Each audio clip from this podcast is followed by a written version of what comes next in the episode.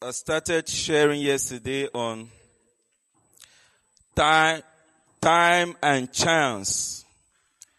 Time and chance. And we read from the book of Ecclesiastes, chapter 9, verse 11. And Solomon says, I returned and saw under the sun that the race is not to the swift, nor the battle to the strong, neither yet bread to the wise, nor yet riches to men of understanding, nor yet favor to men of skill, but time and chance happened to them all. Hallelujah. So, you see, to all of us, there is one factor that determines our success. That determines us. The theme of ASOM this year is unprecedented productivity. There is, there are two factors here. It talks of time and it talks of chance. Hallelujah. And from what we saw yesterday, I elaborated how the race is not actually for the swift. And I'll repeat today that not every green pasture is God's pasture. Hallelujah. Not every green pasture is God's pasture. Bible tells us in Psalms 23 verse 1, the Lord is my shepherd. I shall not want.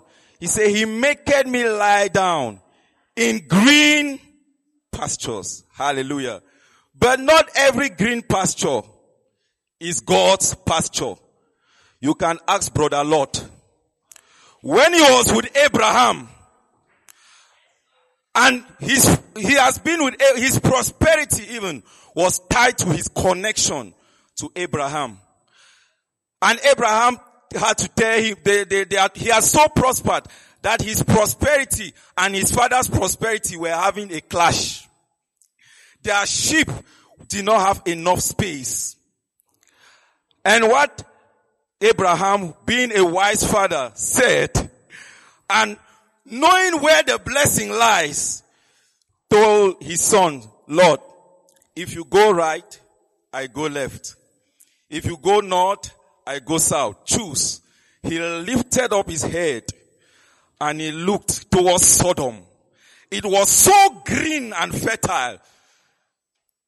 And he was swift to go and lie there.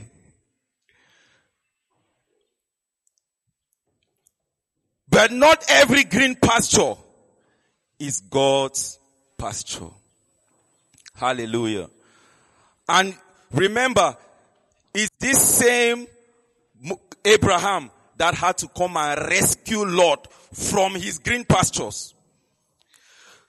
Abraham who remained in the desert where there was no green pasture had to come to rescue this. You know, there are some people that use one method to go abroad. That actually is people from here that need to rescue them.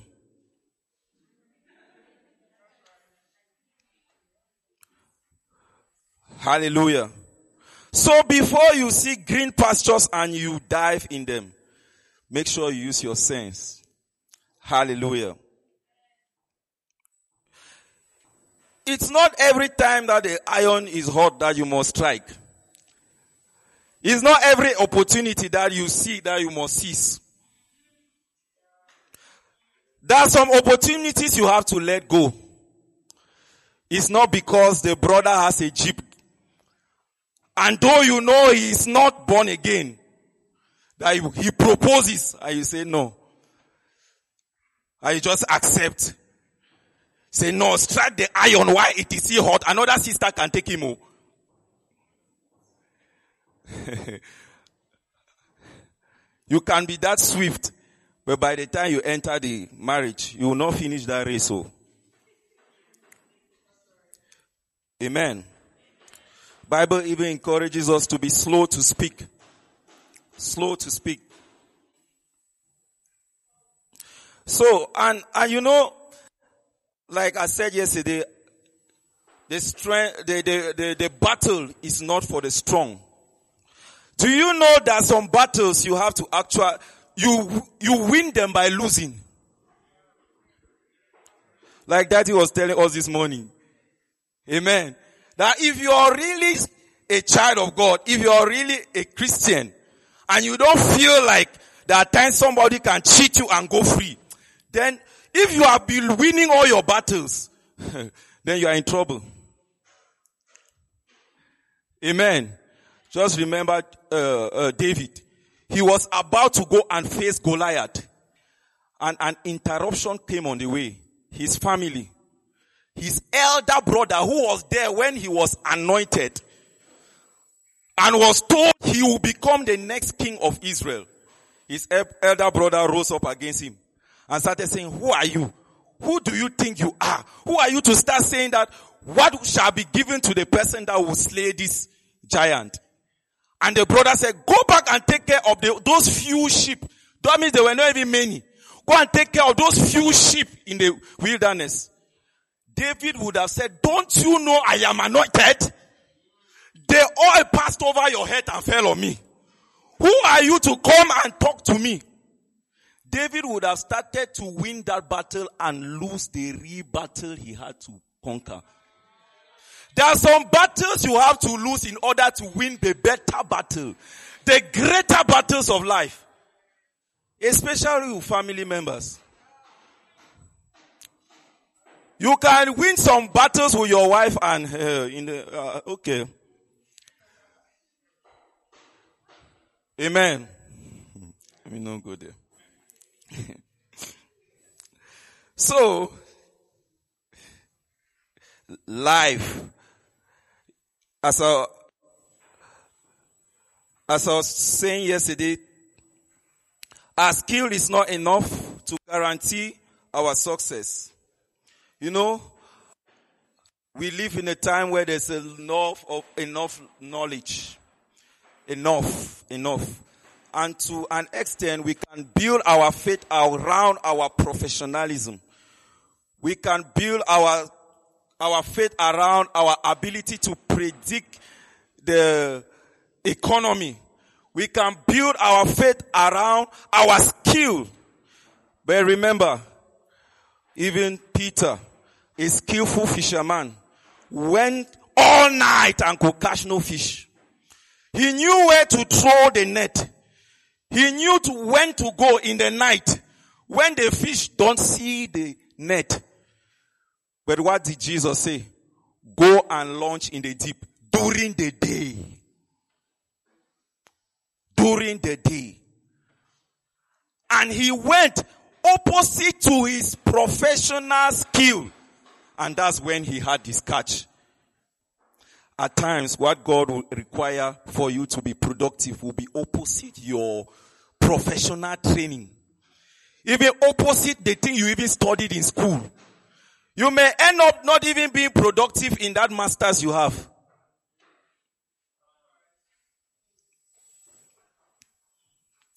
So how do we maximize time and chance?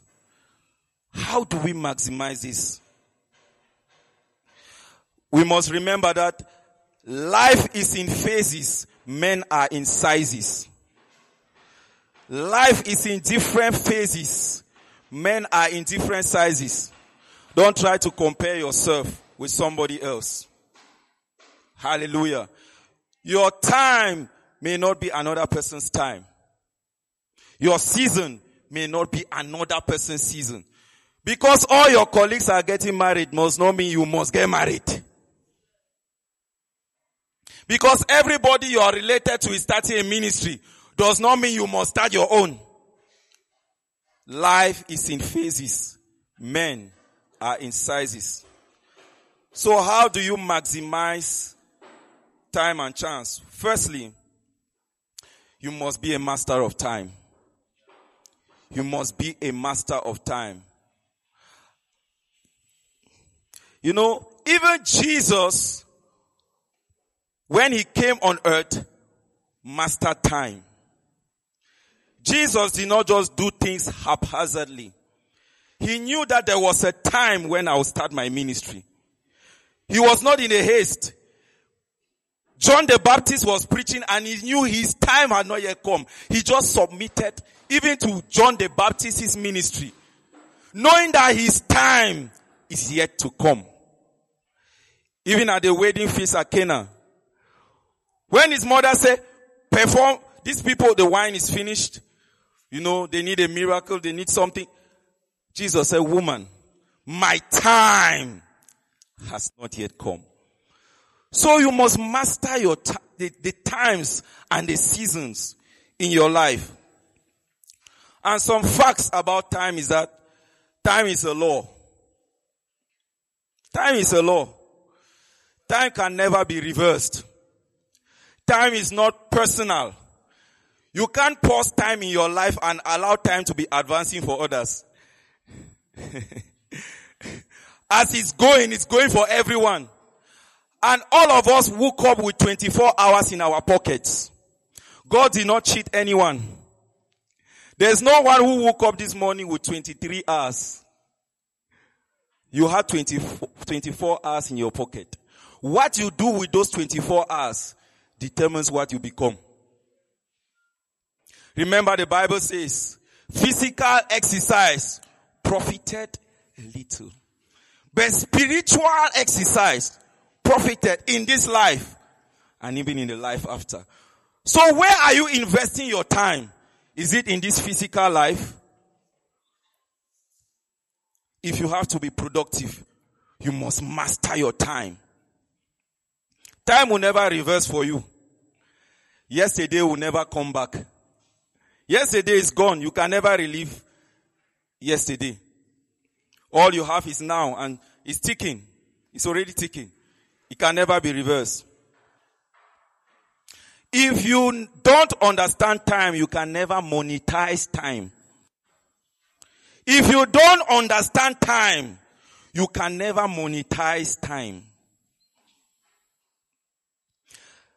You know, Africans don't understand time. Amen. That's why we waste time. We have queues for everything. To sign one document, you can spend, it, even to make ID, you can spend the whole day. That's time you would have been at your business place making money. If you don't understand time, you can't monetize it. People count their money now in time, in hours. Because they have mastered it. Somebody sat and thought and said, but, but wait, this thing, you know, we, we sleep, we rise up, we sleep, we rise up. We say, can't we create a machine called a clock, which can be measuring the number of dollars that are entering my account per day? Master your time. If you don't understand timing, you can abort your ideas. Hallelujah.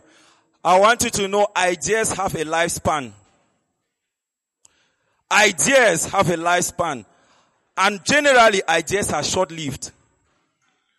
There are some ideas that will come to you at a moment that if you don't start implementing them, they will disappear. And even if, some of them, if you don't write, like, the ideas you are receiving during this ASOM, if you don't pen them down, don't be shocked. By the time ASOM is finishing, you will not be able to remember even this session. Ideas have a lifespan. And the way to engrave them is by writing. Write the vision. Make it plain. That he that readeth it. If you don't write it, the next generation will not even remember it.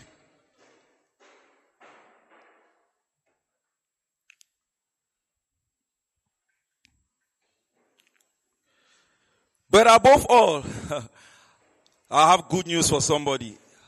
Hallelujah. You know, daddy, you know, my brother talked about wholesale. Let me also pick from wholesale. Hallelujah. You know, daddy spoke once and I've been meditating on that thing. Daddy preached once on the time cometh and now is my God. The time is yet to come. But he said now is. It's not yet time for me to step into my miraculous ministry.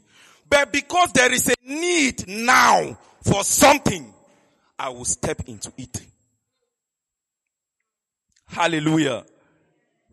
So, though we talk of timing, don't become so stereotype and just be procrastinating everything and pushing everything ahead and say it's not yet time. It's not a time. It's not a time. You have to also understand that you have to have the ability to pull some of the things in the future, in the now. Let me give you an example. What could wash away our sins? The blood of Jesus, right? The blood of Jesus, right? Jesus had to die on the cross before our sins will be forgiven. Right? Are we settled with that? How comes Jesus meets a man paralyzed? They bring him from a roof. And the first thing Jesus says is your sins are forgiven. Has the blood been shed?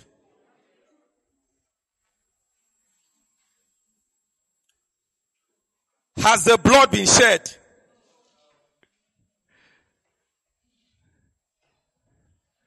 How comes Matthew chapter 8 verse 17, you can check that. It says, Jesus met a crowd and he healed all of them. And in fact, raised it, did all those miracles. And he said, and he did it that it might be fulfilled. That himself took upon him, uh, uh, he, he took upon himself our infirmities. That this thing he did was to fulfill that.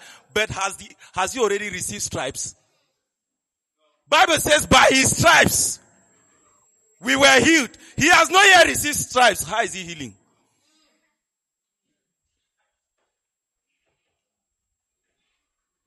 So the spiritual can manipulate time. Is somebody getting me? That's why the Bible tells us of the powers of the age to come.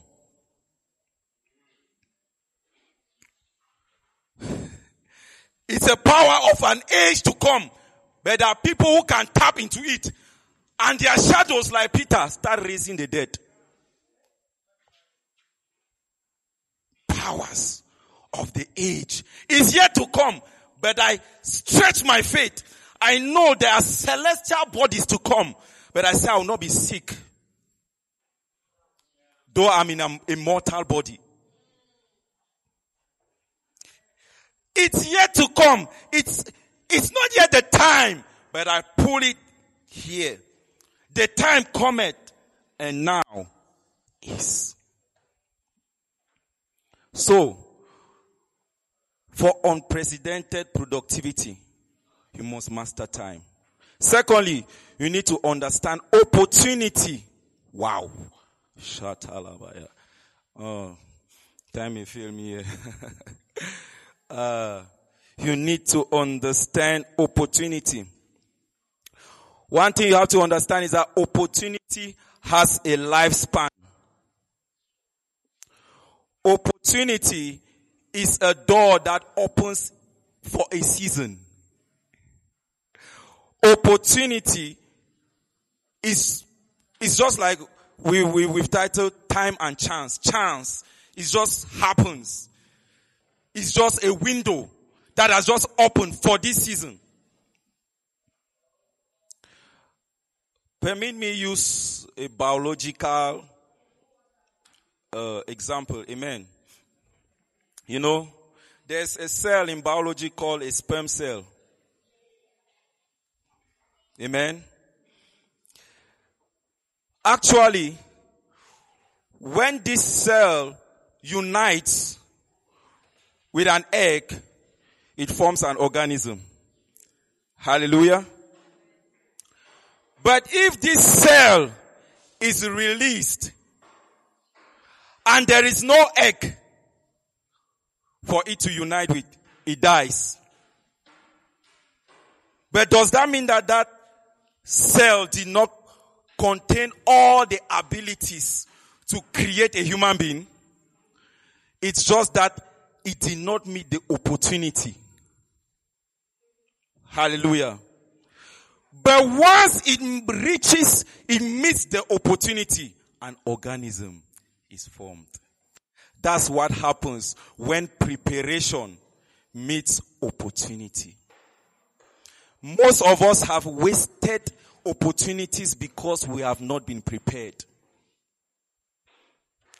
And even when the opportunities came, we didn't notice that they were open doors for us to excel.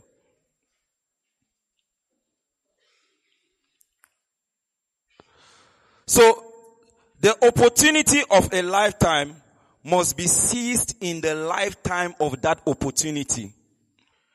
The opportunity of a lifetime must be seized in the lifetime of that opportunity. Because when the lifetime of that opportunity expires, you cannot access it again. Hallelujah. One other thing you need to know, note for unprecedented productivity is that, that men, men are windows of opportunity. Can you tell your neighbor, I'm your window of opportunity? Stop minimizing me. You don't know the door I can open for your life. I don't know whether you mean what you're saying. Tell your neighbor, I'm a package of opportunities. You don't know that the person beside you will be the person that may recommend you for a job. You don't know that the person sitting beside you is the person that may recommend you to that husband. And you are minimizing and maybe talking down that person. When, when the person will come and, if, do you know about that sister? Just get the report they will give. Hallelujah. Men are opportunities. I don't, I'm so time conscious. Hallelujah. Joseph is in prison. Gifted. Very gifted. He went to uh, Potiphar's house and Potiphar's house was blessed because of him. Not even because of Potiphar's skill. Not even because of Potiphar's position. The field was flourishing. Everything was increasing in the house because of one person. Joseph. If you fire your Joseph, your house will dry up. Joseph is a package of opportunity. And when Joseph leaves Potiphar's house and goes to prison, he does not bury his gift because he's in a challenge. Why in the prison, he did not minimize people. He said, you see, this butler, you thought you were high, you have come and met me here. You thought you were somebody, you have come and met me here. One thing about opportunities is that opportunities will never show you their outcome. They will just show you that this is an open door. But it will not show you that this is an, this is the outcome. If I do this, this is what will happen to me. Opportunities will never show you that.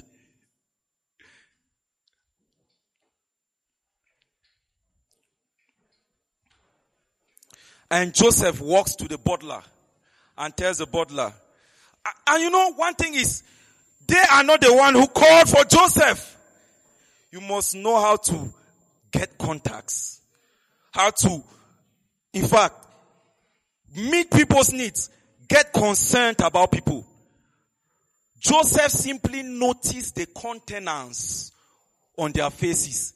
He said, why are your faces so sad? Hallelujah. Why are your faces so sad? If we could get that level of fellowship where I just enter this place and after knowing me, you just say, bro, there's something wrong with you. You just, you know, at times we can, we can be so, you know, blessing focused that we forget that we, we, we are, we are a family. To the point where somebody is even go, going through a challenge and you neglect. Somebody even tells you, I'm going through this. I'm, you, you, it, it doesn't even catch your attention. But Joseph could pick a countenance. He did not, not even a word, just their countenance. They were sad and he grabbed the opportunity. Sadness was Joseph's opportunity. The wrinkle on their faces was Joseph's opportunity. And from that opportunity, he interpreted the dream. He could not predict the outcome. He did not know that that opportunity was his throne.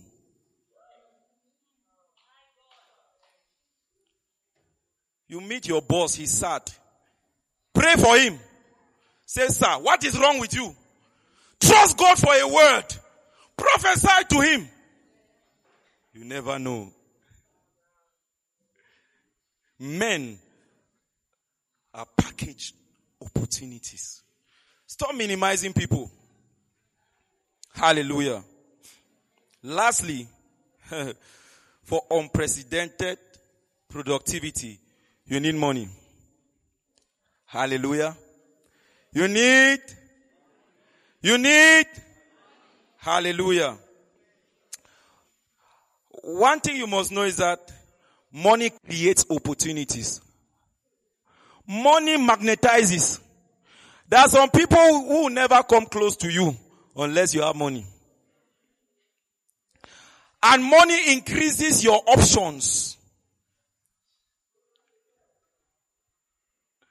Hallelujah. Money amplifies opportunities in our lives.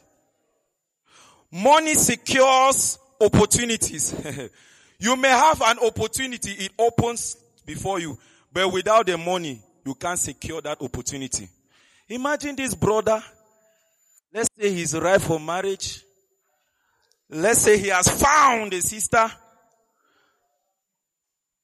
But he cannot secure the opportunity.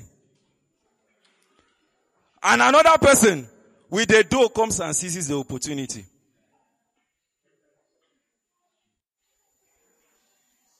Just be, at times, you know, at times people even follow churches because of the building.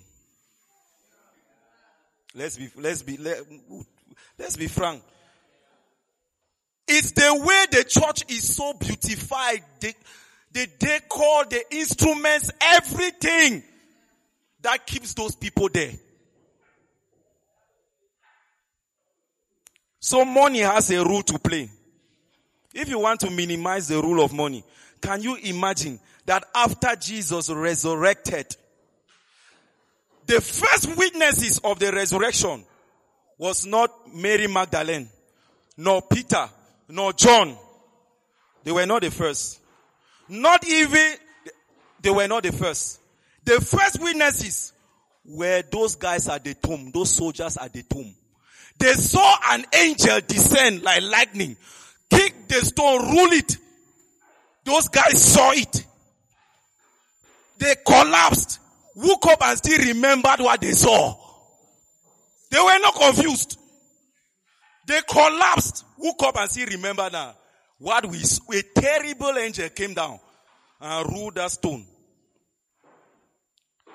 But when they ran and went inside to publish it, the chief priest silenced that thing with money.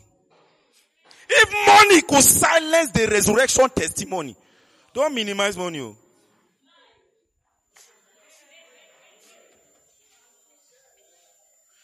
What are Rosicrucians funding their ideologies with? Is it not money? When we hear World Cup, African Nation Cup, things that don't have eternal value, they go pour money for on top. But when it's gospel, a man of God just build a church, no problem. It's as if they make us feel guilty for having money. So,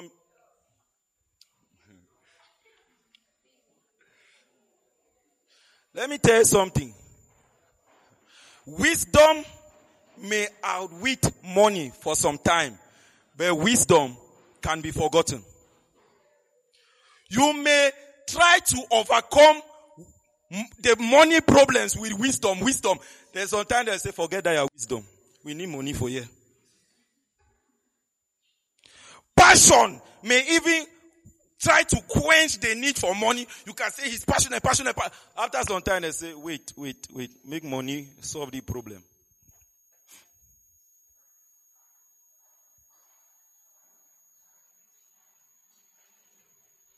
There are some people you can only access by the level of your prosperity. Hallelujah. So there, there are some people could, that's why Bible says Joseph of Arimathea, a prosperous man.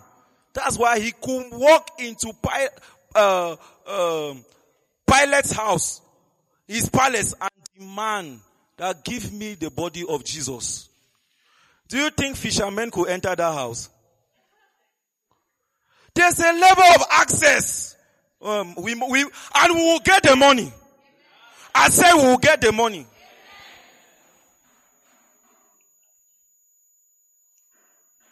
We can't allow antichrist to propagate their doctrines with money. And we feel money is just, is carnal. And we even feel it's carnal to talk about it. We even feel it's unspiritual. Do you know God even compared God to, when he was comparing worship, he said you, your allegiance or your serv- your service, he said you can't serve me and mammon. Because he knew money. Money is so spiritual that a man can serve it. It can command you to kneel down. If you don't dominate it, if you don't decide that money, you will be under my feet.